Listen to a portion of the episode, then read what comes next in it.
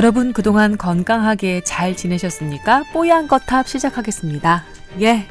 어느 분들을 모셨을까요? 여러분 다 아시면서 왼쪽부터 넘어가겠습니다. 네, 뻔한 남자 임채선입니다. 네, 임채선 원장님 모셨고요. 안녕하세요, 남주현입니다. 네. 안녕하세요. 뻔하지 않은 여자.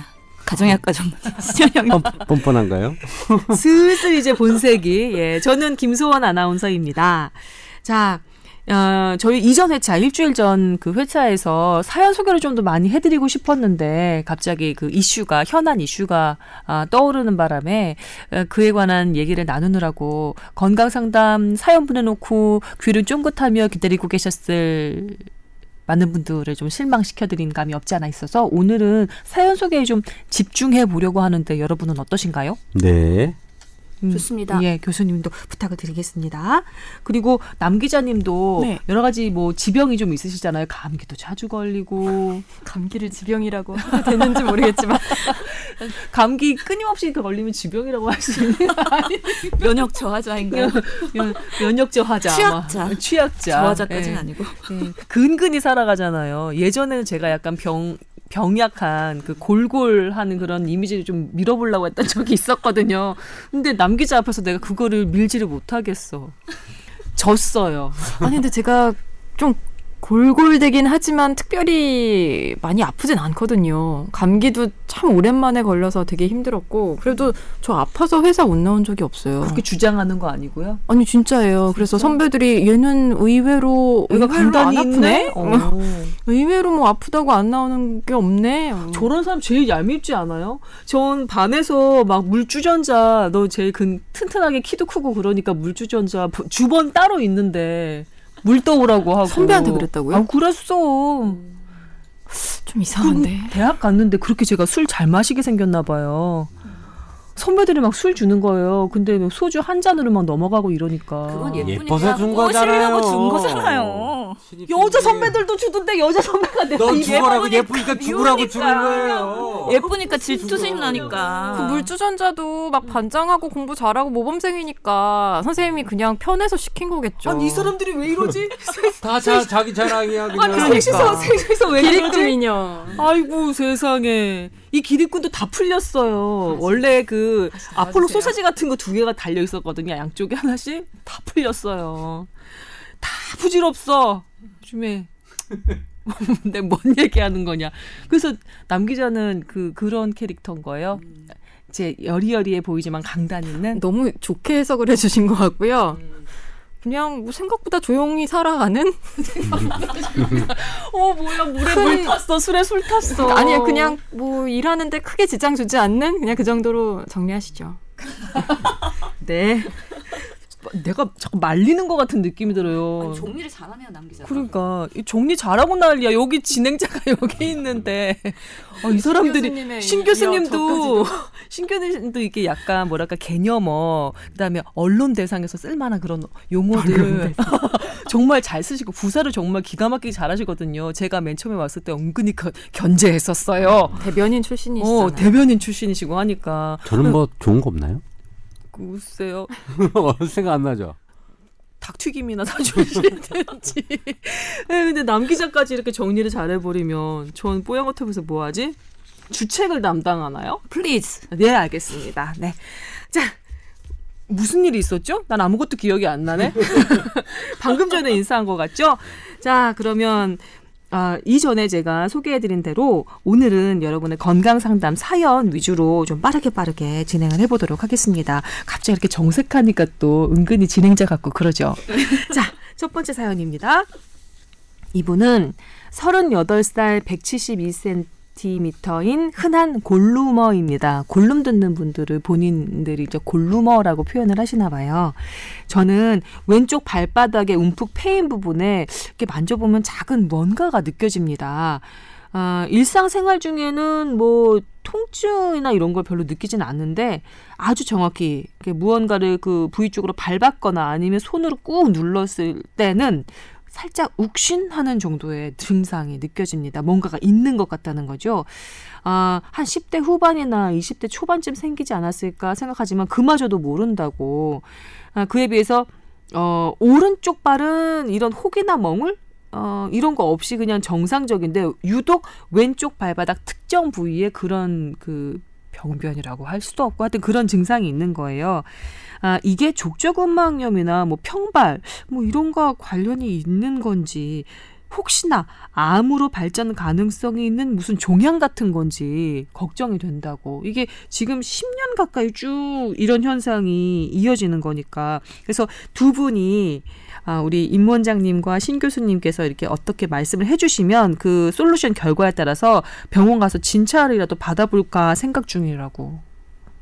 어, 그렇게 근데 적어주셨어요. 여성분들이 항상 그래요. 이렇게 멍울이라고 하는 뭐가 이렇게 혹 같은 게 잡히면 이거 암 아니에요라고 물어보는 분들이 있어요. 음. 보통 이렇게 10년 이상 있는 멍울은요 암이 아니죠. 음, 그죠? 그런가요? 암은 네. 그 크기가 기하급수적으로 좀 빨리 자라는 편이거든요. 그러니까 이거는 암이 아니고요. 네. 그냥 멍울인데 이 멍울의 종류가 도대체 뭘까가 중요한 거죠. 이게 이분의 중 이분의 그 특징은 눌렀을 때 통증이 있다는 거 아닐까요? 주안점이? 근데 사실 저희 직원이 쩔뚝거리면서 이렇게 걸어가더라고요. 왜 그러니? 발바닥이 아파서요. 발바닥에 뭐가 이렇게 올라 볼록 올라왔어요. 라고 해서 이렇게 보니까 어, 자꾸 이게 커져요. 그래서 보니까 이거는 액체예요, 액체. 그러니까 이게 만져보면 이게 고체인지 액체인지를 좀 구분해보고 이게 뭐 이동성이 좀 있는지 보고 해보면 액체면 사실은 바로 그 흡입을 해봐요. puncture를 해가지고 뽑아보거든요. 네. 근데 뽑아보니까 피가 나오더라고요. 어? 그러니까 혈액이 뭉쳐 있는 거죠. 어, 너 뭐, 그럼 뛰어다니는 걸 했었니?라고 하니까 최근에 댄스 삼매에 빠지셔가지고 살사를 너무 이렇게 세게 아, 추다 보니까 살사. 혈액이 어, 고인 네. 거죠. 음. 근데 이런 부분은 그런 어떤 출혈이나 내부에서 생긴 게 아니라 조금씩 우리 지방이라든지 염증이 있었던 게 계속 딱딱하게 굳어 있다가 조금씩 조금씩 커가 커져가는 가능성이 좀 많거든요. 어, 그러니까 그렇게 불편하지 않으면 두시고 조금 커져서 불편할 때는 보고 뭐 천자를 해본다든지 정 불편하면 약간 절제를 한다든지 보통 그렇게 하고 보통 끝내는 경우가 대부분입니다. 평발하고도 관련 없고요. 이거는 평발은 제가 평발이고요. 네, 족저 근방염도 아니고요. 어. 이거는 과도한 염려증이죠. 네. 어, 그래요. 너무 이분 걱정 안 하셔도 될 것 같은데요. 172cm의 골루머 그리고 이분의 아이디를 보니까 남성분이신 것 같아요. 음. 어, 남성분인데 운동도 하고 뭐 좀 걸리적거리지 않을까요? 근데 그게 너무 불편하거나 그럴 때는 한번 처치를 해보시고 근데 그 한방적으로 오면 이걸 산침이라고 해가지고요. 네. 가장 싸게 치료하는 방법은 거기 그 멍울 같은데 침을 한 20개 정도 꽂아요. 아프겠죠? 네. 근데 희한하게 그렇게 하면 이게 싹 없어져요. 한 세네 번만 채- 10년 동안 달고 다녔던 혹인데도? 네 근데 그게 악성이나 이런 특별한 것이 아니라고 판단됐을 때는 그런 방식으로 하는 것도 뭐 어, 한방적인 있어요 음. 뭐 의학적으로 봤을 때는 음, 임 원장님 말씀대로 크게 뭐 검사나 뭔가 심각한 걸 의심할 만한 그런 건 아니기 때문에 염려를 하실 필요는 없을 것 같은데요. 그래도 본인이 확인은 받고 싶은 거잖아요. 이게 그렇죠. 나쁜 건지 뭔가 좀 더 추가적인 어, 검사가 필요한 건지. 그래서 저는 권고 드린다면 정형외과 중에서 적, 족부 쪽을 하시는 선생님한테 한번 진료를 보시고 확인 받는 거는 도움이 될 거라고 생각이 들긴 하거든요. 근데 봤을 때 대부분 이렇게 뭔가 어, 덩어리가 만져질 때는 이 멍울이 뭔가 악성, 즉 암인 거를 의심할 수 있는 여러 가지 뭔가 그 진찰 소견들이 있어요. 예를 들어서 점점 커진다든지 사이즈가 아니면 이게 딱딱해서 어 뭔가 문질렀을 때 잘 움직이지 않고 그 자리에 고정돼 있다든지 아니면은 음, 물렁물렁한 거면은 대부분이 말씀하신 것처럼 뭔가 물혹이나 단순 그런 걸 수 있고요. 자극이 많이 돼서 그런 거면 염증 반응일 수도 있는데 그렇다면은 지난 10년간 그대로 있지는 않을 것 같고요. 염증 반응 있으면 보통은 그쪽으로 빨갛게 붓는다든지 통증이 심하다든지 그래서 그런 경우에는 항생제 치료를 해야 되기 때문에 그럴 가능성은 좀 떨어질 것 같고요. 여러 가지 가능성이 있긴 하거든요. 신 교수님 담배 새로 시작하셨어요? 목소리가 왜 자꾸 가래가 끼세요? 최근 찐 담배가 급격히 가격의 상승이 예상되는데 걱정이 되실지도 모르겠는데 어흠어흠 하시는데 계속 음, 비밀인데 이거 방송 나가면 안 되는데. 아 예. 그러시구나. 제그 기억에 남는 그 선생님이 있는데 양호 선생님이었는데 중학교 때 얼굴에 어느 때부터인가 이렇게 혹이 조금씩 자르시는 거예요. 처음에는 새끼 손톱만 했는데 점점 엄지 손톱만 하고 나중에는 한 밤알 정도만큼 그렇게 예, 양호 선생님이 얼굴에 이렇게 그 종양도 아니고 혹이 생기시더라고요. 나중에 어느 날 여기 이렇게 반창고를 이렇게 처치를 하셨는지 반창고를 어 달고 오셨는데 보니까 그 안에 지방이 쌓여 있었대요. 지방이 차라리 지방종이죠. 지방종이죠. 지방종. 지방종. 예. 그 그런 생각이 또 나네요. 예. 지방종은 흔한 거고요. 많이 생겨요. 아 몸의 예. 어느 부위에도 뭐 생기나요? 등- 할수 있죠. 사실 뭐 팔, 다리 다 생기고요. 그게 커서 불편하거나 외관 상황 문제가. 될 때 보통 그거를 자그맣게 절개해가지고 쭉 뽑아내죠. 우리 뭐 감자 캐듯이 이렇게 쭉 그거는 뽑아내면. 뭐 양성이니까 그렇게 심미적으로 얼굴은 특별히 네, 점점 더 커진다. 네, 그러면은 시술을 할 필요가 있겠죠. 그러니까 혹이 생길 때 조금 위험한 위치는 몇 가지 있어요. 우리 여성들 유방인 경우에 그 십자로 나눴을 때 겨드랑이 상부 쪽, 네. 외 바깥쪽에 위쪽에 뭐 멍울이 만져진다든지 그럼 그거 뭐예요? 유방암이에요? 아니죠. 그러니까 유방 암이 생겨도 이쪽에 많이 생겨요. 그러니까 암이 생겨도 이쪽에 많이 생기고 임파선에 전이돼도 겨드랑이, 아, 목, 네. 그다음에 우리 갑상선 있는 이제 목 앞쪽과 그다음에 귀 밑에 이쪽에 있는 부위, 그다음에 서혜부 이런 데 혹이 자꾸 커져 간다. 거기 임파선들이 있는데 아닌가요? 그러니까요. 만성 염증이라든지 암이라든지 이런 거 생길 때 그런 게 커져 가요. 그 뭐 스티븐 존스 메리 뭐 어쩌고 막 그런 거 있죠. 의학 용어들인데 거기 나오는 뭐. 뭐 메리랑 뭐 있잖아요. 그암 생겼을 때 신 그- 교수님이 아, 아무리 그쵸. 눈빛을 예, 줘도 뭐- 안 도와주시니까 넥타이 쉘프도 있고 뭐, 뭐 여러 가지가 있어요. 예. 맞아요. 어차피 예, 말씀하시면 저희 못 알아들어요. 아니 우리 몸에 하여튼 혹들이 은근히 많아요. 저도 갑상선에 여러 가지 양성 그 혹들이 있고요. 3월 달에도 목에 림파선에 그 부어가지고 조직 검사까지 교수님 했었거든요. 본인 말씀하시는 예. 거예요 지금? 제가 금년 초에 참 열심히 살았거든요. 환자 입원 환자 보면서 열심히 살았더니만 림파선이 붙더라고요 목에서 걱정돼가지고 음, 하여튼 그런 네. 지금은 괜찮으신 조직 거고요? 검사까지 했어요 저는. 어 깜짝 놀라셨겠다. 네, 그리고 기쿠치라 그래가지고 그것도 림파선 염의 한 종류거든요. 그런 것들이 하여튼 면역이 떨어지고 기구치 걸렸어요? 네. 체력이 저하되고 그 기쿠치는 참고로 예쁜 젊은 여자들이 애들 걸린다는 애들도 빨리 걸- 애들이 어리단 얘기예요. 병으, 병으로라도 그렇게 꼭 그 아름다움을 주장하셔야 되는 겁니까? 아니 그 진단해 주신 선생님이 한국인의 예쁜 여성 젊은 여성한테 많이 걸리는 음, 난한 번도 못. 걸려봤어. 뭐 뭐. 선배. 한 번도 못 걸려보고 힘들어요. 마흔 넘어갔어. 열은. 안 났어요? 어 열도 mild fever가 있었고요. 음, 열나고 네. 힘든 병이에요. 그리고 mild fever 하니까 무슨 있어 보인다. 나중에 써먹어야지. 네. 미열이에요. 근데 미열. 의학 용어 좀 네. 있는 것들 몇 가지 알려드릴게요. 그렇구나. 써먹으세요. 지금은 괜찮으신 거죠? 아 그럼요. 예. 치료가 없습니다 사실 그냥 예, 컨디션 회복하고 그냥 잠 잘 자고 푹 쉬면은 좋아지는.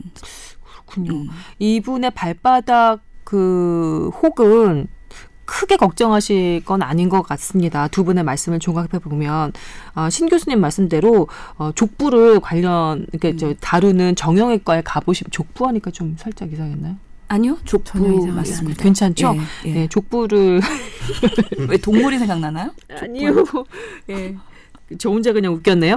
예, 담당하는 정형외과에 가보시면 좋을 것 같습니다. 혹시 남 기자님 얹을 얘기 있으신가요? 추가할 얘기? 아니요, 아니요, 괜찮습니다. 예, 전혀 뭐 이런 뭐 혹 이런 거랑 상관없이 그냥 평생 살아온 거죠. 말끔하고 깨끗하고 집안에- 그러니까요. 집안에서 혹이라고 생각할 수도 있죠. 결혼 안 하니까. 그렇죠. 예. 제거해야 제- 빨리 저 거대한 혹. 빨리 누가 안 데려가냐 저 혹. 꿋꿋해야 돼. 그럼요. 꿋꿋한 돼. 혹이랍니다. 그럼 네. 꿋꿋해야 돼. 음 그래. 자 다음 사연으로 넘어가겠습니다. 오늘따라 이렇게 웃음이 자꾸 터지네요. 자, 자, 다음 사연은 아, 임신한 아내에 대한 걱정 글 보내주신 분입니다.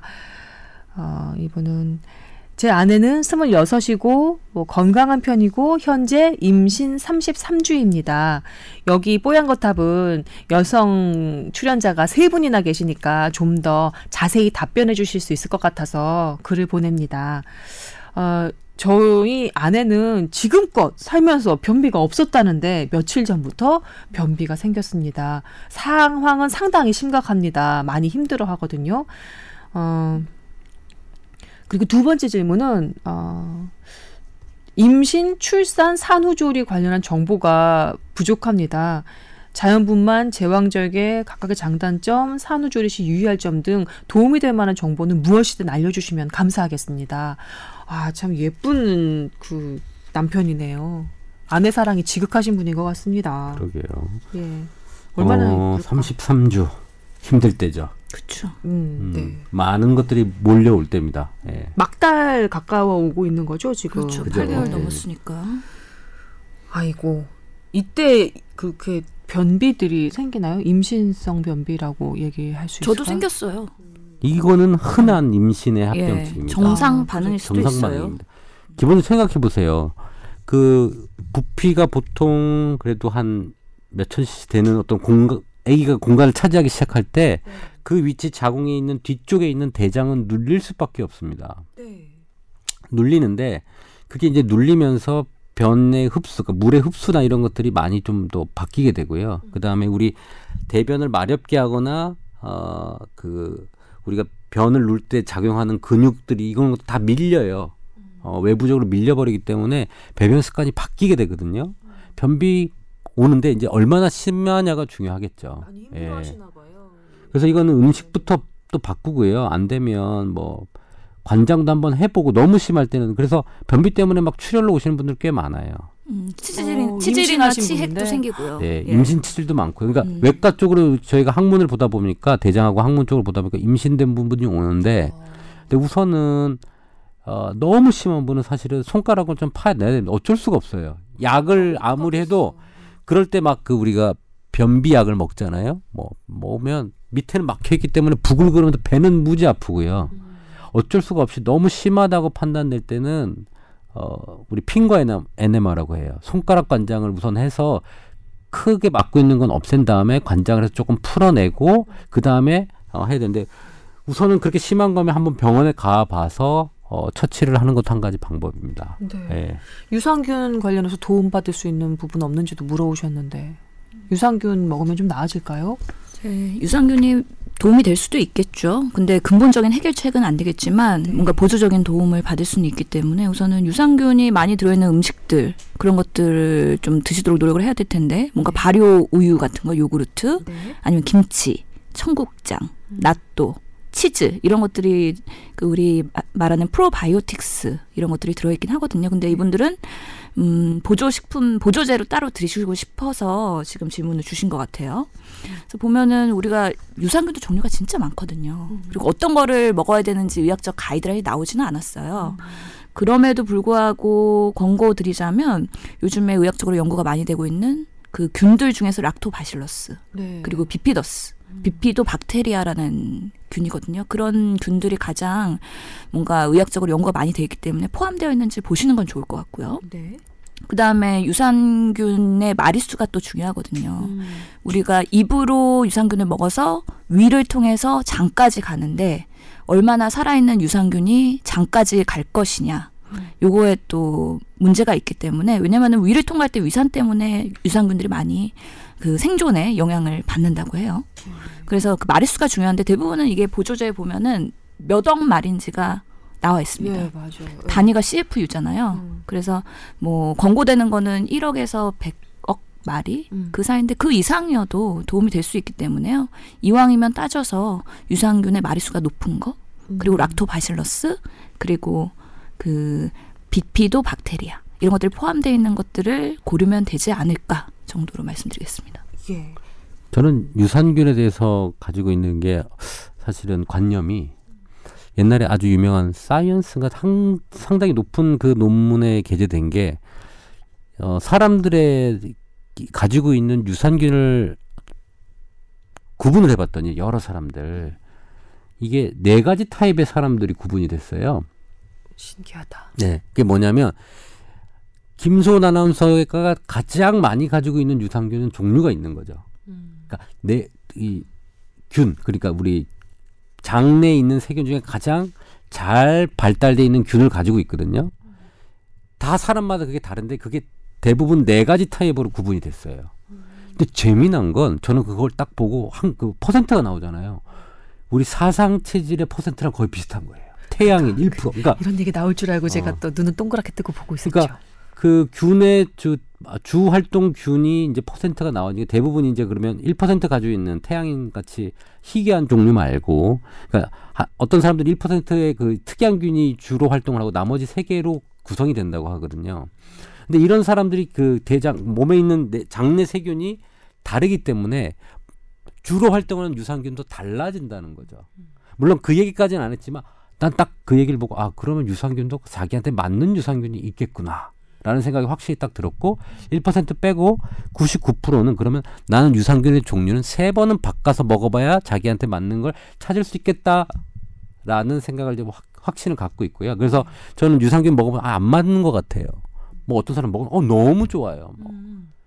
안 맞는 사람이라도 세 번은 종류를 바꿔봐라.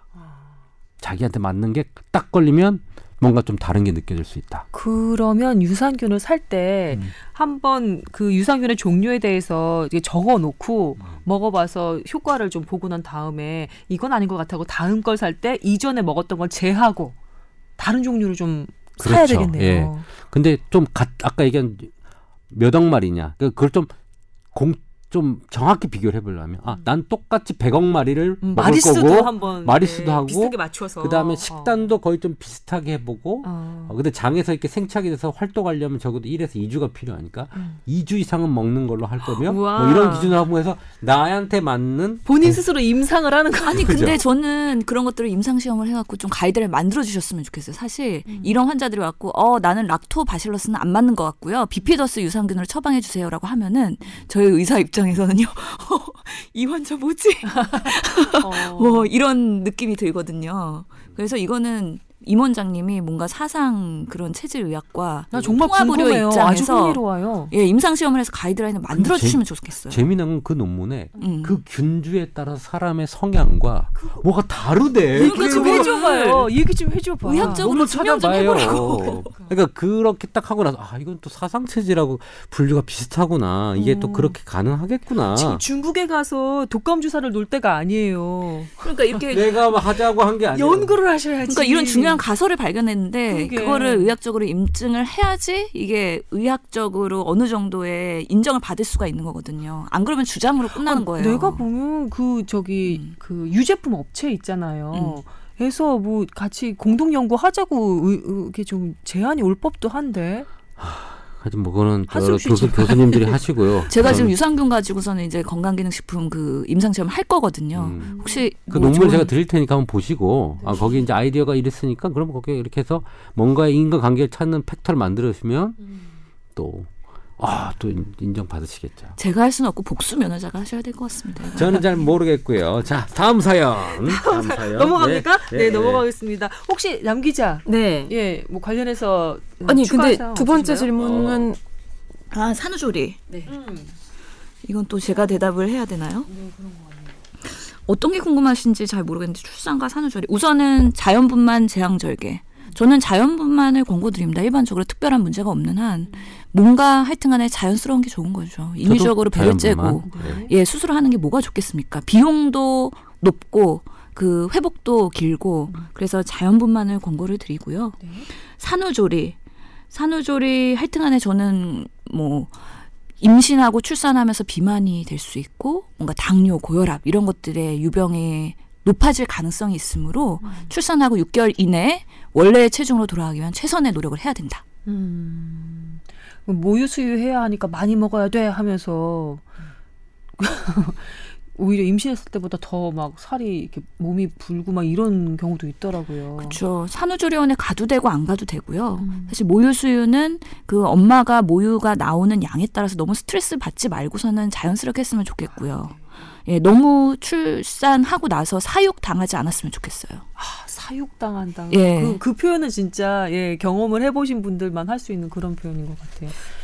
그리고 이분 남편분이 워낙 좀 다정하신 분인 것 같아서 걱정은 그치. 안 되는데 어, 어. 산후 우울증 오지 않게 좀 아. 주변에서 많이 보살펴 주셨으면 좋겠어요. 네. 어리시니까 음. 어리시잖아요. 네. 26살인데 또 출산해서 아이 키우고 막 그런 과정이 되게 벅찰 수 있을 것 같거든요. 맞네, 맞네. 사려 깊어요 남 기자가.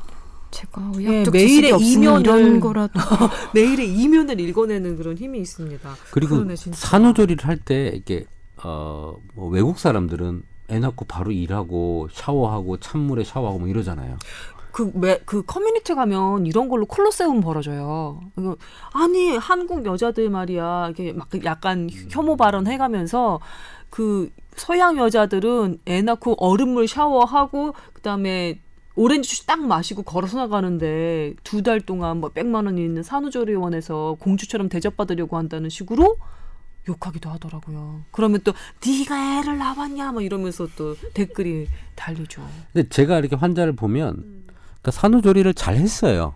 잘 하고 뭐 산후조리원도 나오고 주변 support를 잘 하고 일하는 아줌마도 대주고 뭐 해서 참 편하게 하는데 참 어떻게 보면 우리 산후조리 바람 들어갔다는 말처럼 시- 여기가 시리고 이 발목이 시리고 시려요라고 오는 사람들이 꽤 있거든요. 산후풍. 풍. 음. 근데 이건 좀 의학적으로 얘기를 못 해요. 병원에서는 이거에 대해서 기다려 보시죠.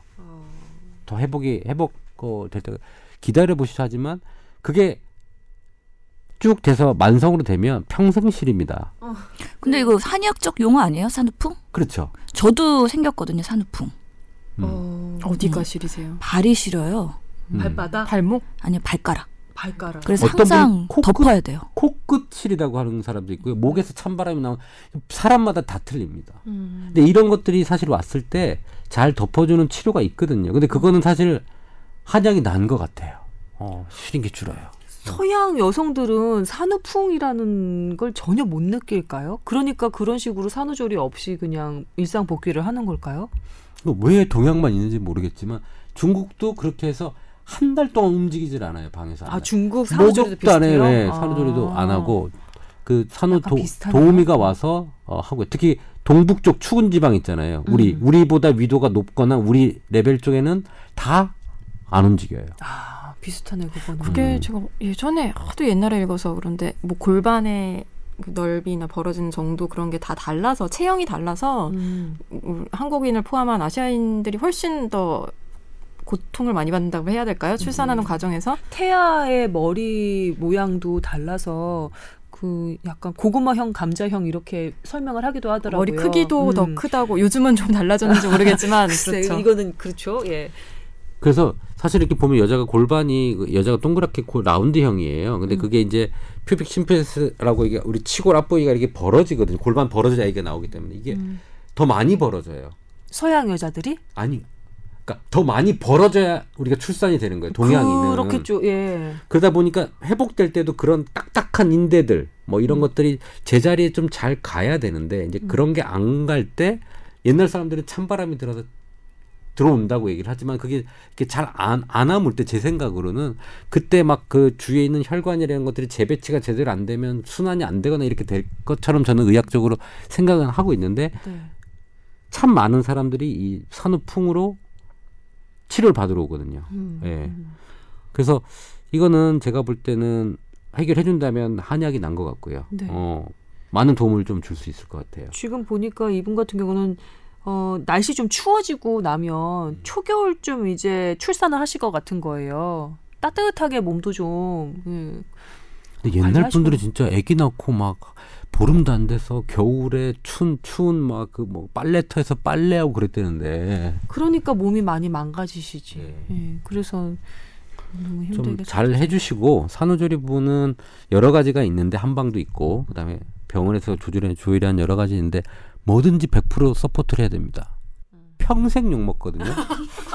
이건 또 다른 의사로서 하시는 말씀이 아니신 아닙니다. 거죠? 이거는 그냥 인간으로서 책을 잡히지 말아야 돼요. 어, 어. 형 얘기 들어라 막 이런 어. 거 같죠. 어. 무조건 잘해주고 후에 남김없이 불태우고 나면 어. 어. 그, 근데 그때 오점이 나오면 계속 씹혀 먹거든요. 아니면 저같이 책을 안 잡는 착한 아내랑 결혼하시던지. 어, 이거 이런. 저 예전에 그 주부대상 프로그램 할 때 어떤 분의 얘기를 들은 건데요. 그 치매 걸린 노파들이 죽어도 못 잊, 잊어버리지 못하는 그 경험이 뭐냐면 그 임신 출산 관련해서 본인에게 서운하게 했던 그 에피소드들을 치매가 걸려서 그냥 바, 구름, 구멍이 숭숭 뚫렸는데 그거는 못 잊어버린다는 그렇죠. 장기 거예요. 기억력은 보존되니까. 그래서 예. 그게 왜 그럴까 생각을 해봤는데 그 호르몬 관련해서 그러니까 몸이 아주 심하게 에, 그 변화가 있을 때는 그 기억이 정사랑 아주 많이 이렇게 유, 결합이 돼서 기억이 된대요. 그래서 웬만해서는 잊혀지지 않는다고 하더라고요. 그래서 당신 뭐 시어머니가 내가 애 낳고 와서 몸 풀고 힘들어 죽겠는데 와서 밥 차리라고 했다는 둥. 뭐 내가 어, 출산하려고 했는데 당신 뭐 야근 끝나고 난 다음에 나는 옆에서 진통하고 있는데 눈 감고 자고 있었다는 둥. 그런 얘기를 80, 90 넘어간 치매 할머니가 그렇게 많이 한다고 하더라고요. 저의 장점은 저는 단기 기억력이 별로 안 좋거든요. 어이, 그래서 그런 것들이 당하고 나서도 기억이 안 나요. 장기 기억력은 좋으실 것 같아요. 그러려면 적어놔야 돼. 옆에서 적어놔야 돼. 아, 그러시네. 어, 적지를 않으니까 저 기억이 안 말은. 뭐냐면 네. 내가 한번 찍으면 넌 끝까지 죽는 거야라는 아, 말일 수도 있어요. 그렇군요. 네. 아이고. 지키지 않게 잘해라 네, 라는 말일 수도 잘해라. 있습니다. 네. 그죠? 음. 자, 우리가 지금 임신성 변비에서 여기까지 얘기가 나왔어요. 그 시간이 참 많이 흘렀습니다. 지금 오늘 그 건강 상담 사연을 많이 소개해 드리기로 했는데 벌써 저 하나 더 할까요? 아니면 주제로 넘어갈까요? 짧 뒤에 거 짧게 하실 수 있으시겠어요? 아 그래요 알겠습니다. 자 그러면 아, 사연 하나 더 예, 해결해 드리겠습니다. 이분은요 친형이 뇌하수체 종양으로 수술을 하려다가 수술 바로 전에 아, 시력을 잃을 수도 있다라는 의사 말에 수술을 포기한 일이 있었습니다. 아, 그런데 두통이 계속되어 후- 차후에 CT를 찍다가 알게 된 건데요. 이 이어지던 두통의 원인이 종양 때문은 아니라는 검사 결과가 나왔다는 겁니다. 아, 현재 지장은 없고 여러 가지 뭐 고려하여 수술하지 않기로 결정했는데 이 종양이 자라는 것인지 주기적으로 체크를 해봐야 된다고 합니다. 제가 궁금한 건 형이 뇌하수체 종양이었잖아요.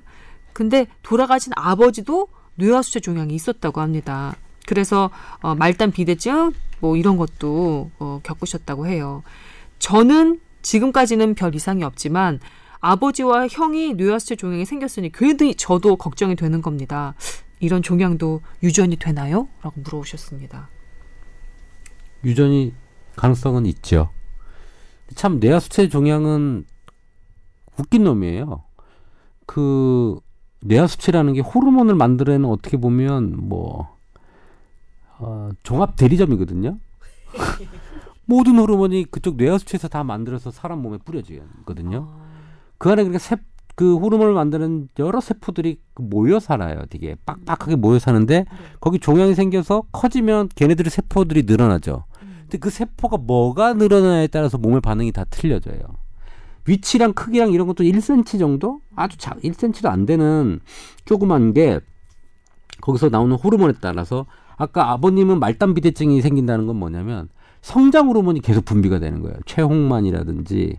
그래서 말단이 뭐냐면 이제 성인이 되고 나서 호르몬이 계속 만, 뭐, 만, 나오게 되면 손가락이 길어지고요. 턱 끝이 길어지고 이마가 튀어나오고 이렇게 말단이 비대가 돼요. 자, 성장할 때는 우리가 무릎에서 키가 커지고 막 이러잖아요. 어. 그러니까 이, 이분은 성장 호르몬이 나왔고 이분은 뭐, 뭐 특별하게 지금 그 호르몬의 변화를 체크를 했어서 나오는 게 없을 수도 있지만 어떤 분은 유즙도 나오기도 해요. 남녀 공희? 뭐 저는 여성분만 환자를 봤고요. 하여튼 유즙이 나오기도 하고요. 이게 아. 그 기능이 뭐냐에 따라서 몸에 나오는 반응이 다 좀 틀리는 종양이에요. 뇌하수체 종양 그냥 둬도 되나요? 만약에 좀 크게 일상에 지장이 없으면 악성 종양은 아니에요? 그 크기가 아까 왜 시력을 잃을 수 있냐라고 하면 그 뇌하 수체가 있는 위치가 시신경이 서로 크로스되는 위치에 이렇게 있어요. 얘가 많이 커지면 시신경을 누르게 되거든요. 아, 위치 자체가. 네. 그래서 어 너무 커지면 그거를 왜냐면 눈이 안 보이고 어떻게 삽니까? 그죠? 그러니까 너무 커지지 않거나 않으면 좀 지켜보고요. 그 다음에 기능의 문제가 너무 심하다. 약으로 좀 조절이 돼요. 어, 뭐 그래요? 유지 분비되는 거는 뭐 브로모크립탄이지 그 분비를 억제하는 약, 그 다음에 뭐 호르몬을 억제하는 약들로 커버가 될 수가 있는데 근데 그런 것들이 커버가 안 되는 시점이 될 때 그리고 너무 몸이 힘들어질 때는 수술하거나 그 기능 면도 봐야 되고 크기나 다른 합병증을 보고 수술을 판단하게 돼 있죠. 별로 얹을 거는 없긴 한데요. 일단에 뇌하수체 종양 중에서 가장 흔한 게 뇌하수체 선종이라고 되어 있거든요. 아직 원인이 명확하게 밝혀지지는 않았는데 그래도 그 유전성, 돌연변이 이런 것들이 밝혀지고 있기는 한다고 해요. 흔하지는 않지만 그래서 유전성의 가능성을 배제 못하고 특히 가족 중에 여러 명이 그랬다면은 본인도 그럴 가능성이 있으니까. 근데 이런 뇌하수체 종양은 하여튼간에 호르몬이 분비되냐 분비되지 않느냐에 따라서도 치료가 달라지기도 하고 하는데 그 약물 치료랑 수술 그리고 방사선 치료 이런 것들이 혼합돼서 사용될 가능성이 있거든요. 그래서 그때 상황에 따라서 정확한 진단과 치료가 필요한 거기 때문에 저희가 미리 뭐 단언해서 얘기하기는 좀 조심스러운 부분이 있습니다. 너무 무섭습니다. 그래도 내 머리 안에 종양이 자라고 있다고 생각하면 아, 공포스러운데 이분은 아버지도 그렇고 형님도 그러니까 혹시 나도 뭐 이런 생각 당연히 하실 것 같아요. 그렇죠. 그래서 가족력이 있기 때문에 정기 검진하는 게 중요하실 것 같아요. 알고 있으면 좀 대처가 가능해요. 좀덜 자랄 수 있도록 억제되는 약들이 또, 또 있기도 하거든요. 그러니까, 어, 뭐 수술을 안 하고 좀 잘 컨트롤하면 또 수술 없이도 갈 수도 있으니까요. 어, 알겠습니다. 남 기자님 혹시 뭐 떠오르는 얘기 없으신가요? 그냥 너무 또 이것 때문에 스트레스는 받지 않으셨으면 좋겠어요. 뭐 계속 검진을 하시겠죠. 이- 이미 이런 것 걱정을 하고 계시니까. 그래서 좀 전에 임 원장님 말씀하신 것처럼 여러 가지 방법이 있으니까 너무 이것 때문에 스트레스 받지 말고 그냥 건강하게 생활하셨으면 좋겠습니다. 네, 맞아요. 건강 염려증도 안 좋은 것 같아요. 음, 건강 염려증도 안 좋은 것 같아요. 예, 한번 두루두루 알아보시면 좋겠습니다. 자, 마지막 사연 짧게 소개를 해드렸습니다. 자, 저희 벌써 아, 절반 정도 허위허위 달려왔는데요. 이제 주제 토론 시간으로 넘어가야 될 것 같은데요. 오늘의 주제로 넘어가겠습니다.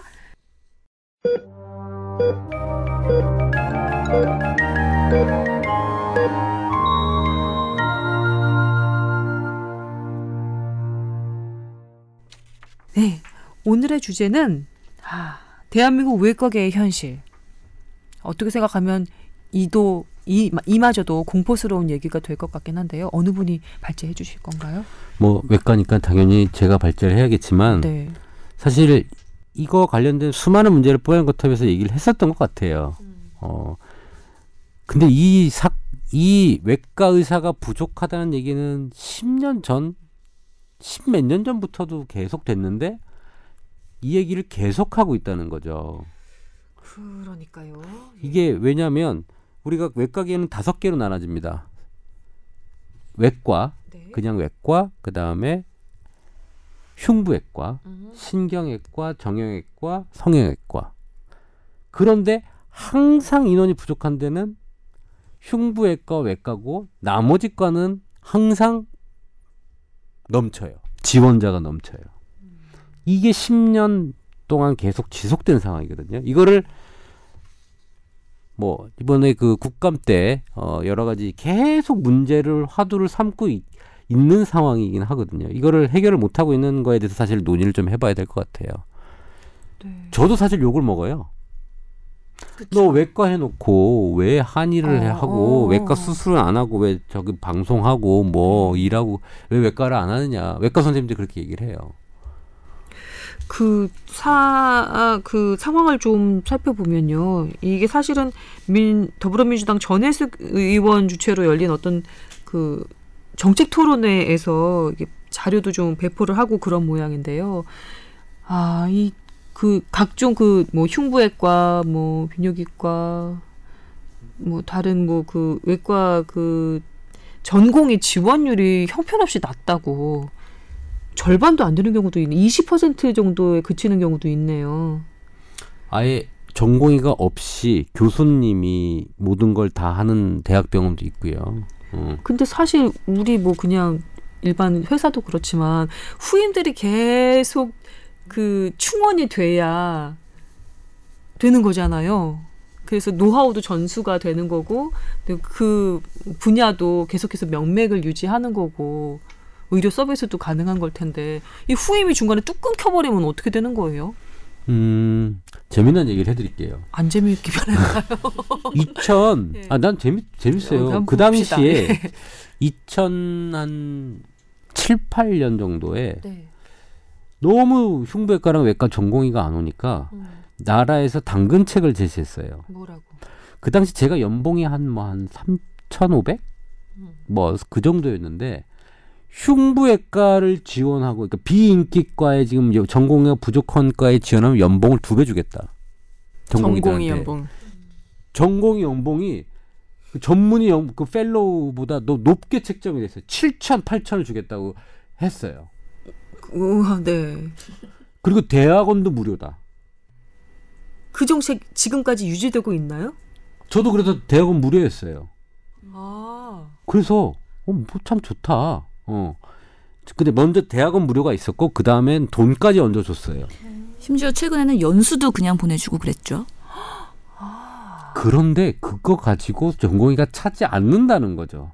그게 유인책이 안 되는 거예요. 그만큼 그럼요. 현실이 녹록치가 않은가 보네. 음, 젊, 젊은 의사들이 특히 전공의가 과를 선정할 때 고려하는 것들이 몇 가지가 있을 거 아니에요. 음. 내가 이과를 해서 평생 먹고 살 수 있을까? 어, 안정적으로 먹고 살 수 있을까? 음. 두 번째, 내가 이과를 해서 평생 고생하지 않고 나름의 삶의 질을 유지하면서 인간답게 살 수 있을까? 음.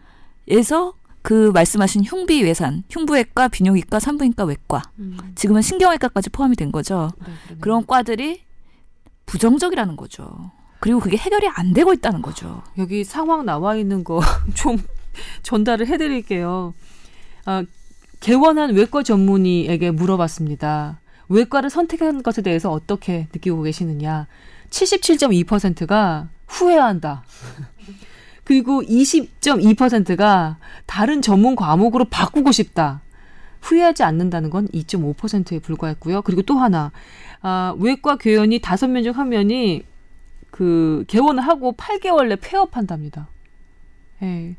그리고 전문의 중에 30%만 외과 간판을 달고 있을 정도로 예, 시- 그 의료 서비스 중에 그 외과 분야 시장이 만만치가 않은 모양입니다. 근데 그냥 이건 정말 불현듯 든 생각인데요. 네.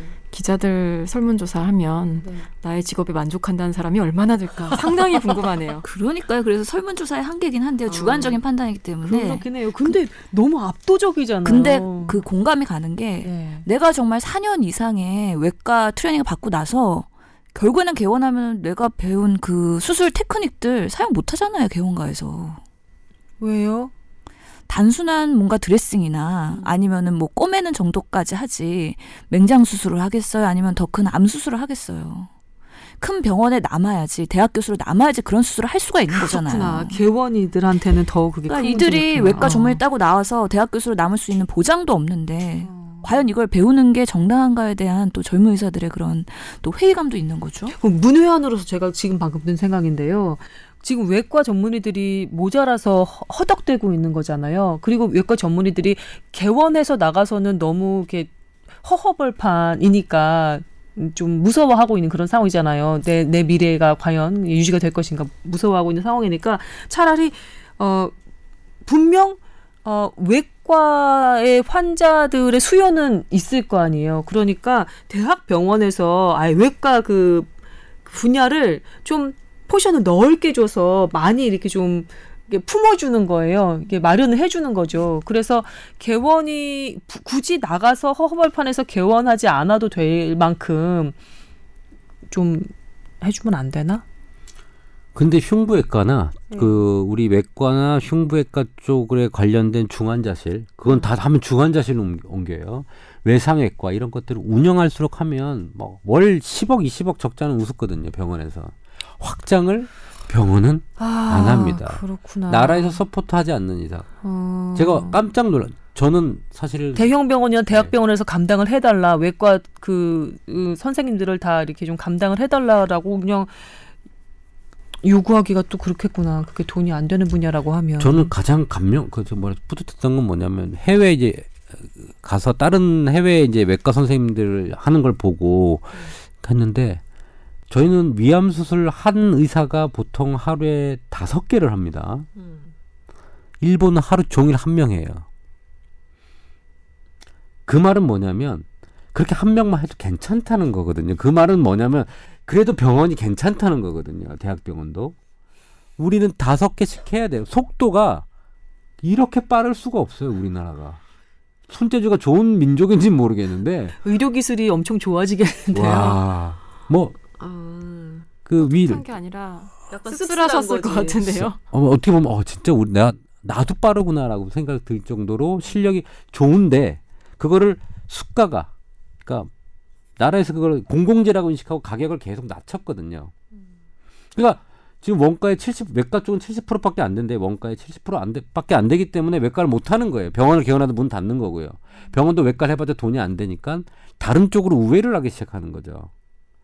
심장 수술을 해야 된다 안 하고 시술로 stent라든지 심혈관 그런 게 해야 돈이 돼요 더. 아, 아. 아, 근데 원장님 그 네. 안 그래도 그 얘기를 좀 하고 싶었는데 네.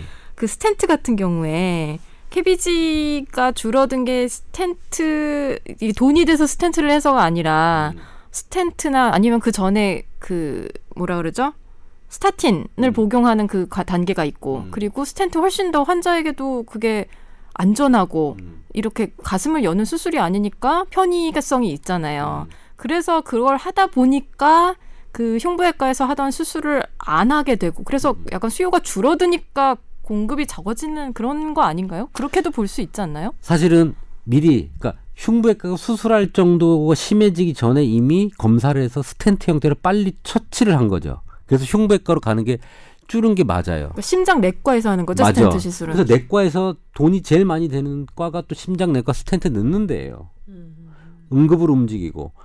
그런데 흉부외과 입장에서 봤을 때는 사실은 어 먼저 선조치를 하는 거지만 이게 또 수익이 되면 병원 자체들도 이쪽에 포커스를 둔다니까요.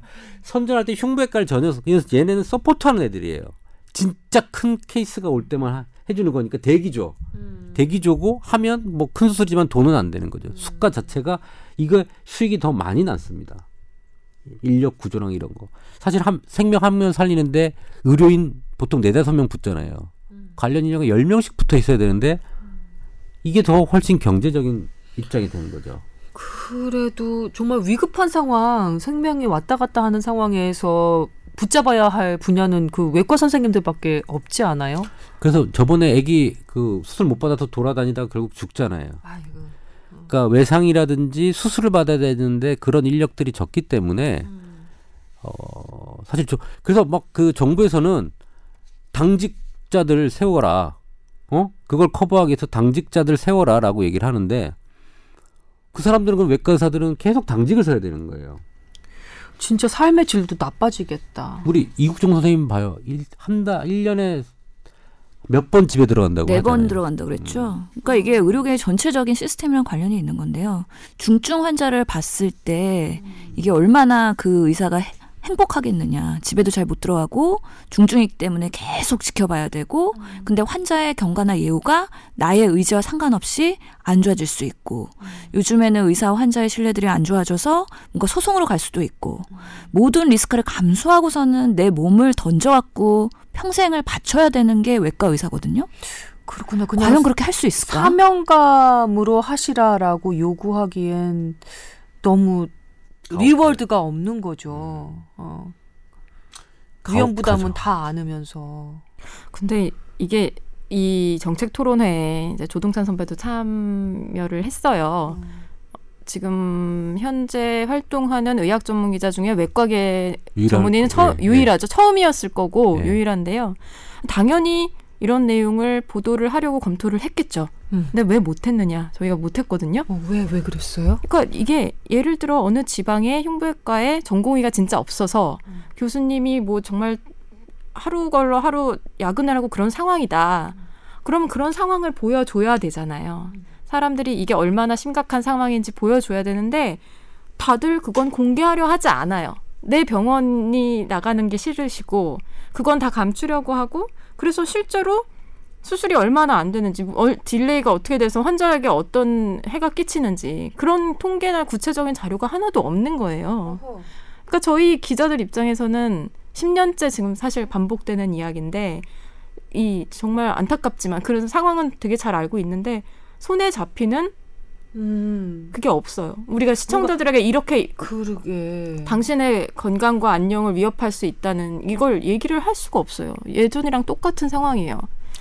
수술이 계속 delay가 되는 건 맞습니다. 우리 뭐 대학병원에서도 안 받아줘요. 뭐 수술방 다 차가지고 이미 응급수술 계속 하고 있는데 계속 도는 거예요. 정말 운태 안 좋으면 수술방 못 잡아서 문제 생길 수가 있는 거거든요. 근데 재미난 건 또 그렇게 외과가 없으니까 또 자꾸 정부는 그걸 알고 당근책을 또 줘요. 이번에는 인센 그 대학병원에 큰 병원에 그 흉부외과나 외과 진료에 인센티브를 2, 30%더 줍니다. 너 원래 이 돈 주는 건데 더 줄게. 음. 대신 이 돈으로 전공의를 확충을 해라고 했는데 그준 돈으로 전공의 확충을 한 게 아니라 적자를 메우는 거죠. 그 과에.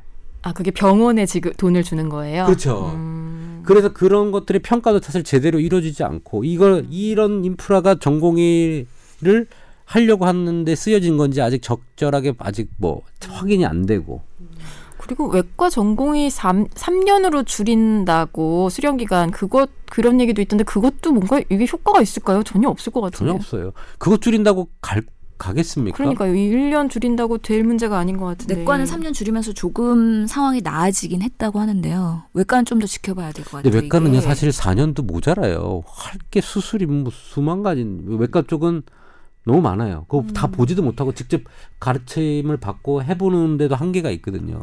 제 생각인데요. 이거는 정말 문외한으로서의 그 발언일 수도 있는데 어 다른 그 의사 선생님들은 어 뭐라고 그래야 되지? 공부한 걸 그대로 바, 그 반영시키면 될 것 같은데 외과 선생님들은 퍼포먼스를 수련을 해야 하는 기간이 또 필요할 것 같은 거예요. 손으로 이렇게 잘라서 이렇게 감각으로 해서 이렇게 뭉쳐서 이렇게 좀 다시 하는. 그러니까 두 배로 더 공부를 더 해야 될 것 같은 느낌이 드는 거죠. 그냥 시험 공부해가지고 답해가지고 처방해가지고 하는 그런 것보다도 아니 뭐 정형외과도 그러기도 하겠구나. 하여튼간 예 뭔가 이렇게 손으로 하는 어떤 퍼포먼스의 숙련도도 키워야 하는 그런 그렇죠. 예, 예. 이중의 부담이 있을 것 같아요. 수술방에 들어가야 된다. 그리고 병동 환자 케어도 잘해야 된다. 음, 여러 예. 가지구나. 재미난 건 보면 아까 외과 중에 음. 정형외과랑 성형외과, 신경외과는 그래도 사람들이 계속 차고 왜 지원을 할까? 보면 결국 졸업하고 나서 가서 할 게 많은 거거든요. 비급여 질환이 많죠. 비급여 질환이 많은 거예요. 음. 그런데 흉부외과랑 외과는 사람 살리는 데니까 음. 그걸 가지고 장난치지 못하게 나라가 가격을 정해놨어요. 공공재로서. 음. 그걸 비급여로 한다는 것 논리적으로 말은 안 되는 나는, 것 같아요. 당신 어. 수술하는데 나는 천만 원 받기 실력이 좋으니까 음. 내 마음대로 하겠어. 이러면 생명이 생명을. 담보로 할 수가 어. 없는 거기 때문에 어, 어. 그걸 가격을 통제를 하고 있다는 거예요. 그러다 보니까 이쪽은 나와서 할 게 없는 거죠. 음. 그래서 자꾸 그쪽 외과 쪽도 그쪽으로 몰리게 되는 거예요. 음. 결론적으로 그러면 이걸 올려야 되는데 이건 올리기 만만치 않습니다. 이걸 올리려고 사실은 외과 쪽에서 계속 얘기를 하죠. 근데 재미난 거는 의사 내에서 또 싸움이 나요. 예? 왜 너만 올려? 아니 상황 힘든 거를 의사들이 제일 잘 알겠지. 아니에요? 근데 그게 그 심평원에서 보험 수가를 할 때 이게 음. 총량제 형태예요. 이걸 올리면 얘가 적게 올라가요. 아이고. 그렇죠. 제로섬 게임이기 아, 때문에 그러니까. 이렇게 같이 되다 보니까. 이거를 제로섬이다 보니까 이거를 확 올려주고 싶은데 그럼 나는 받는 게 없어요 또. 내게 줄어드니까. 어. 어. 그러니까 뭐 물가 상승률하고 뭐 이런 거에서 이렇게 몇 년마다 그 보험공단과 의협과 각 협회가 그 합의를 하거든요. 어. 근데 그게 총량제다 보니까 외과 쪽으로 올려줄 수가 없어요. 그러니까 이거 이 이 구조기 때문에 이걸 확 올려줄 수가 없는 그래도 상황이에요. 올려주고 있는 추세이긴 하다마는 그래도 예 충족되지 않고 있다는 얘기인 거죠. 지금 뭐가 떠오르냐면요. 우리 저출산 대책들 있잖아요. 아기 낳으라고 어? 아기 낳으면 얼마, 그다음에 뭐 삼둥이는 얼마 이런 식으로 돈 주면서 유인하잖아요. 유인책으로 돈을 주잖아요. 하지만 출산율이 느나요? 점점 떨어지지. 그런 거랑 마찬가지로 어 나라에서도 이 외과 전문의들이 점점 줄어드는 것에 대한 위급성을 그 알아서 여러 가지 혜택도 주고 그게 좀 유인책도 마련을 해서 계속해서 노력을 하는 것 같기는 해요. 근데 계속 늦 빠진 독에 물 붓는 것처럼 그게 과연 외과 전문의들한테 그 혜택이 완벽하게 돌아가는가도 지금 감사가 안 되는 상황인 것 같고. 종합 아. 선물 세트거든요. 이 의료는요. 여기에 관련된 게 정치도 관련돼 있고요, 경제도 관련돼 있고, 사회도 관련돼 있고, 교육도 관련돼 있고, 시간도 관련돼 있어요. 자, 정치인들은 수가를 올리면 표가 안 나옵니다. 그죠? 경제적으로 이거를 했을 때 공단에 돈 나가는 것도 고민이 되는 거고요. 그 다음에 교육적으로 시간이 걸린다는 건 뭐냐면 이 외과 의사를 만드는데 십몇 년이 걸려요. 숙련된 의사는 20년이 걸리는데 이 시간이 지금 공, 거의 다 달아 막 바지에 왔어요. 이제 거의 한 10년 내로 이제 수술을 제대로 하는 의사 선생님이 없어질 겁니다. 다 은퇴해서 이제 막 네, 은퇴 시점이 되면 끝나가지고 간 거예요? 지금 이 시점에 그러면 장 10년 동안 이런 문제가 계속 있었는데 왜 답보 상태였고 별 사건이 안 터지지? 그거를 PA라고 하는 수술방 도우미가 생긴 거예요. 외과 의사가 없는 거를 간호사들이 대신하고 있는 거죠. 그래서 세상에. 서울대부터 모든 PA가 계속 늘어나요. 그 말은 뭐냐면 수술방의 전공의랑 의사들이 대신해야 될 거를 지금 간호사들이 수술을 대신하고 있다고 보면 됩니다. 어. 지금 이걸로 땜빵을 하고 있고요. PA, physician assistant 보조 의사의 줄임말. 소정의 훈련과 교육을 받은 후 시험을 통과하면 어, 의사의 감독 아래 여러 가지 수술의 보조 업무를 하는 인력을 지칭하지만 실질적으로 의료 현장 수술방 안에서는 PA들이 수술을 집도하고 있는 경우가 훨씬 많다. 뭐 이런 말씀이신 그죠. 거잖아요. 예. 예, PA는 불법입니다. 합법적인 제도가 아니기 때문에요. 지금 뭔가 파행으로 가고 있는 거죠. 그러면 정확하게 실태 파악도 안 돼 있겠네요, 지금. 저는 너무 그 상황을 알잖아요. 어디까지 그 PA들이 하고 있는지를 너무 잘 아는데 말을 내가 아끼는 이유는 어, 외과 가족을 생각하는 것도 있고요. 한번 가서 보시면 PA가 없으면 안 돌아가겠다는 걸 아마 알게 되고 얼마나 많은 영 많은 부분을 PA가 하고 있는지를 병원 내 처방부터 의사가 해야 될 처방부터 수술까지 막대한 양을 지금 커버하고 있다는 것만 알고 계시면 됩니다. 근데 이 PA를 합법적으로 만든다. 그러면 흉부외과 의사 이런 의사는 씨가 말라가겠죠. 그래서 이걸 합법할 수도 없어요. 합법도 어렵고 그럼 불법으로 했을 때 어떻게 커버할 것이냐. 대충 어림 잡아서 지금 통계가 나온 것만 좀 말씀을 드리면 아 2015년 말 기준인데요. 병상이 150개 이상인 병원 201곳에서 일하는 PA 간호사 수가 2,921명에 달한다. 예. 아주 급격하게 늘고 있고. 그리고 의사 교수님들이 숙련된 PA가 더 전공의보다 잘하는 경우가 많아요. 그건 어떻게 이해를 해야 되나요?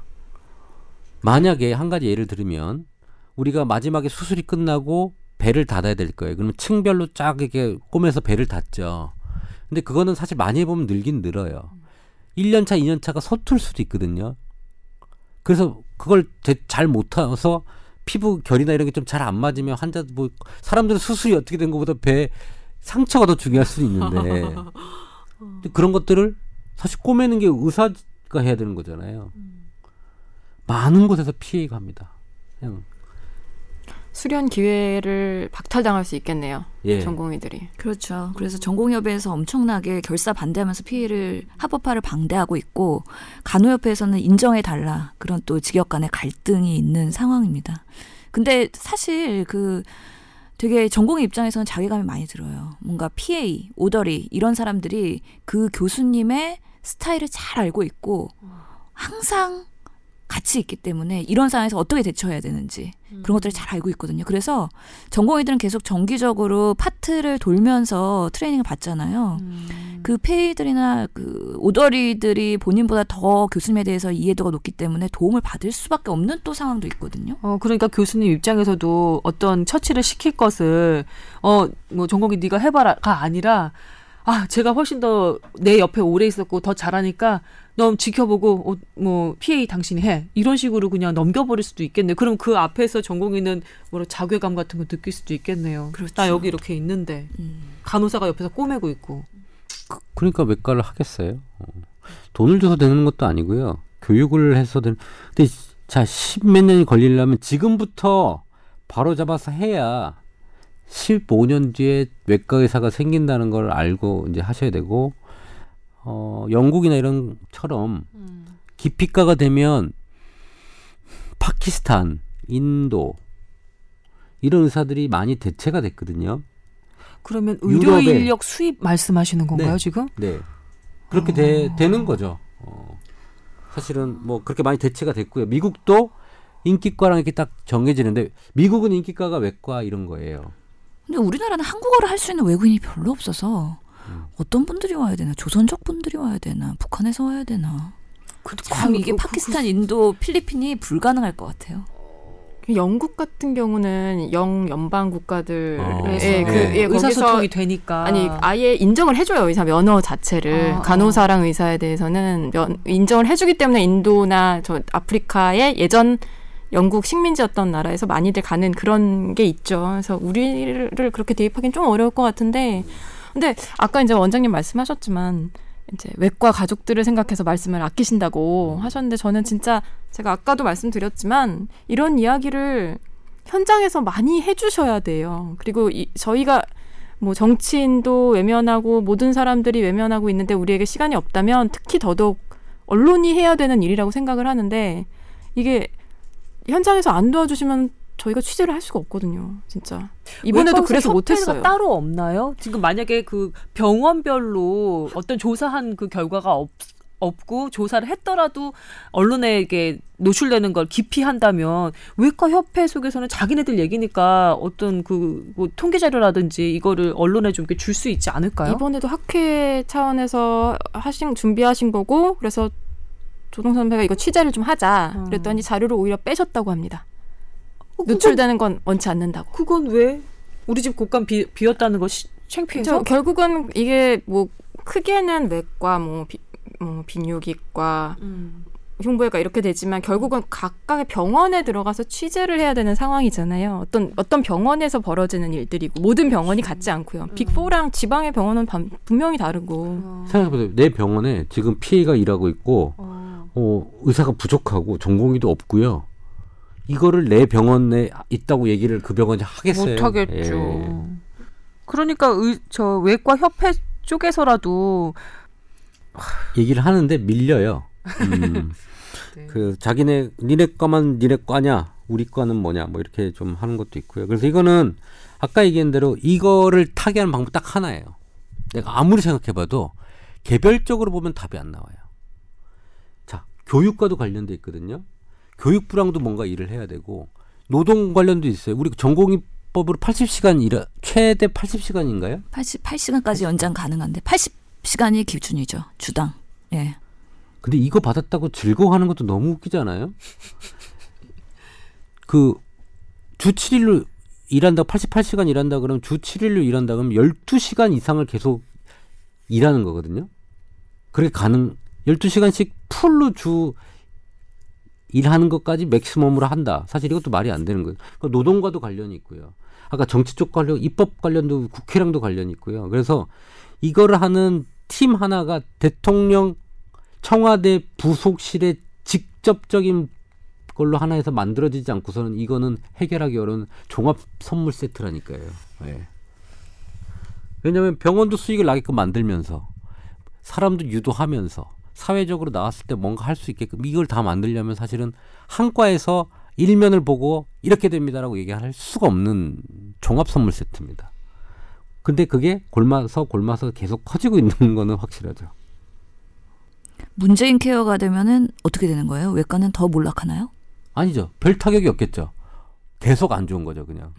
그냥 안 좋았는데 응. 그냥 문재인 계속 케어 음. 시작돼도 그냥 계속 안 좋은 거예요. 어차피 비급여와 관련이 생명을 다루는 별로 없어요. 없다 보니까 별 타격은 없, 없을 거예요. 와 의대생들이 외과를 기피하는 현상은 사실 뭐 10년 됐다고 아까 10년 전부터 그랬다고 하셨는데 그보다도 훨씬 더 이전부터라고 증언을 하네요. 20년도 저 전부터 이미 외과는 의대생들의 기피 학과였다. 근데 어 저도 아시는 분들이 소개를 해서 수술을 받아야 되는데 웬만한 거는 한두 달 기다려야 됩니다. 그렇게 되고 있어요. 예. 근데 중요한 건 이제 암이다. 암이면 빨리 수술하는 게 좋잖아요. 음, 좋은 선생님한테. 근데 뭐 대기자가 뭐 계속 걸려 있고 예약이 안 잡히고. 아 근데 그거는 네. 아 저도 통감을 하는데 네. 그거는 정말 인기 있는 특히 대형 병원 교수님들에 몰리기 때문 아닌가요? 약간 근데 특히 암 사실 같은 경우. 예, 어, 소아외과 외과 중에도 가장 힘 그 지금 제일 어려운 게 소아외과랑 그 다음에 외상외과예요. 외상외과 하려는 사람이 거의 없거든요. 명맥이 끊길 것 같아요. 소아외과는 학회 인원이 30명 31명인가 뭐. 생긴 지도 얼마 안 됐을 것 같은데 아니. 옛날부터 있었어요. 그래요? 노, 노 교수님들은 다 은퇴하시고요. 모, 병- 모 병원에 한 명 있을까 말까 한 게 소아외과 전문이죠. 30명대였어요. 굉장히 적어서 진짜 문제는 문제죠. 소아 아니, 명맥이 끊길 걸 지금 걱정하고 있어야 되는 그런 상황인 거예요. 그렇죠. 소아는요 수술 자체가 완전 다른 동네예요. 그렇다면서요. 네. 그냥 작은 어른이 아니라면서요. 그냥 개별로 다른 사람이래요. 네, 소아는.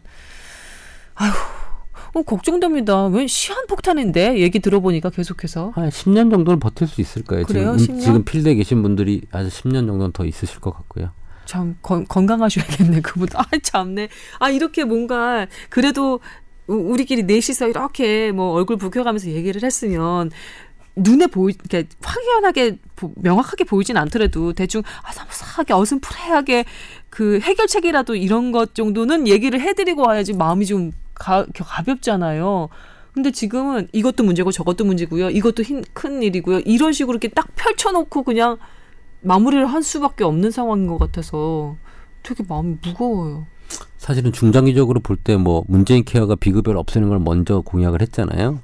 그 전에 외과나 이런 지금 생명을 살리는 이쪽에 사실은 더 포커스를 둬서 어, 오히려 그랬어야 예 그거가. 먼저 좀 됐었으면 좋지 않았을까. 어, 비급여를 줄이는 것도 좋은 방향이지만 어 이쪽부터 해놔야 겨우 시급한 예, 10년 분야니까. 뒤에 답이 나오는 이거를 먼저 해놨어야 되지 않을까. 음. 어 외과 의사 하면 힘들지만 또 잘 먹고 살고 명성을 얻을 수 있다는 걸 좀 만들어줘야 음. 아, 되지 않을까라는 생각을 좀 먼저 사실 했어요. 음. 심장 건강에 애쓰시고 다치지 마시고 뭐 이래야 되는 건가요? 그렇죠. 사고도 당하면 안 되죠. 증진과 그러니까. 예방을 열심히 해야죠. 아이고 참. 두 분도 마지막으로 한 마디씩 남겨주시고 마무리해야 될 것 같은데요. 그몇년 주기로 하여튼간에 인기과 비인기과가 이렇게 왔다 갔다 하거든요. 예를 들어서 제가 졸업할 때는 정신과랑 영상의학과 이런 것들이 인기가 없었어요. 음. 근데 지금은 엄청 인기가 음. 있거든요. 그런 것처럼 이렇게 왔다 갔다 하는 인기과가 있, 비인기과가 있음에도 불구하고 외과는 꾸준하게 인기가 없고 성형외과나 안과나 피부과는 꾸준하게 인기가 있단 말이죠. 네. 예, 거기에는 분명히 그런 보험 체계와 그런 것들이 연관이 있는데 그런 것들에 대한 정말 TF는 있어야 될 것 같아요. 계속 반복되는 얘기만 할 게 아니라 근본적인 해결책을 좀 찾아야 될 것 같고 정말 몸 바쳐서 의사들이 환자를 위해서 힘을 쓸 때 충분한 보상을 얻을 수 있고 중증 환자 보는 사람들한테 그런 위험을 감수하는 경우에 그런 의료 수성이나 방어 진료를 하지 않을 수 있는 의료 환경이 만들어져야지 국민도 행복하고 의사도 행복하고 우리 대한민국이 다 건강해지지 않을까라는 생각을 해봅니다. 출신. 예, 아니 아니 아, 공감합니다. 아니 아니요. 공, 아니 공감합니다. 공감합니다. 예. 취재 일선에서 느꼈던 바. 뭐. 제가 너무 말씀 잘해주셔서 따로 보탤 말씀은 없는데 그냥 아까 출산 저출산 문제랑 비슷하다는데 약간 공감을 해요. 그러니까 미래가 밝으면은 뭐 하지 말래도 그러니까. 예, 지원을 하겠죠. 음. 그래서 저희 언론도 좀 반성을 해야 될 것이고 또 내부적으로도 방법을 자료 많이 좀 찾으셨으면 주세요. 좋겠어요. 네. 예, 아니 꼭, 자료 좀꼭 주세요. 취재를 도와주시는 걸 떠나서 음. 좀 어떻게 하면 뭔가 새로운 영역을 발굴 이건 제가 저기 비전문가기 때문에 무식하게 막 던질 수 있는 얘기인데 음. 새로운 진료 영역을 좀 뚫는다든가 음. 아니면 내부적으로 어떻게 어떻게든 학생들이 좀 몰려들 수 있게 아 학생이 아니죠 전공의들이 좀 관심을 가질 수 있게 아 이런 거를 수련을 하면 내가 나중에 이러이러한 일을 할 수 있겠구나 좀 비전을 제시해 줬으면 좋겠어요. 음, 정말 그런 얘기 들었으면 좋겠어요. 이번에 너 어디 지원할 거야? 어, 나 외과 그러면 어 진짜 나도 외과인데 난 떨어지면 어떡하지? 뭐 이런 얘기 들리게. 옛날에 피부과 교수님 있어요. 유명하신 피부과 교수님. 뭐 하고 싶으셨어요? 그 당시에 1등은 외과에 1960년대는 외과 의사가 왕이었대요. 그때는 어, 나라에서 가격을 정해주지 않을까. 수술은 자기 의사가 마음대로 정했었어요. 그 당시에는 그래서 외과 의사가 가장 잘 나갔고 제일 멋있었고 그래서 그걸 떨어져서 피부과를 갔는데 세상이 피부과가 우대되는 세상이 온 거죠. 자기도 이렇게 될 줄 몰랐다는 거예요. 근데 이건 아닌 거래요. 본인은 잘 나가시지만 이건 아닌 거래요. 음. 그래 그, 그, 그그 말을 듣고 선생님이 된다. 정말 솔직하게 얘기를 하셨구나. 음. 이건 아닌데. 내가 지금 피부과 의사를 하고는 있지만 그래도 이건 아니다. 음. 그래요. 예.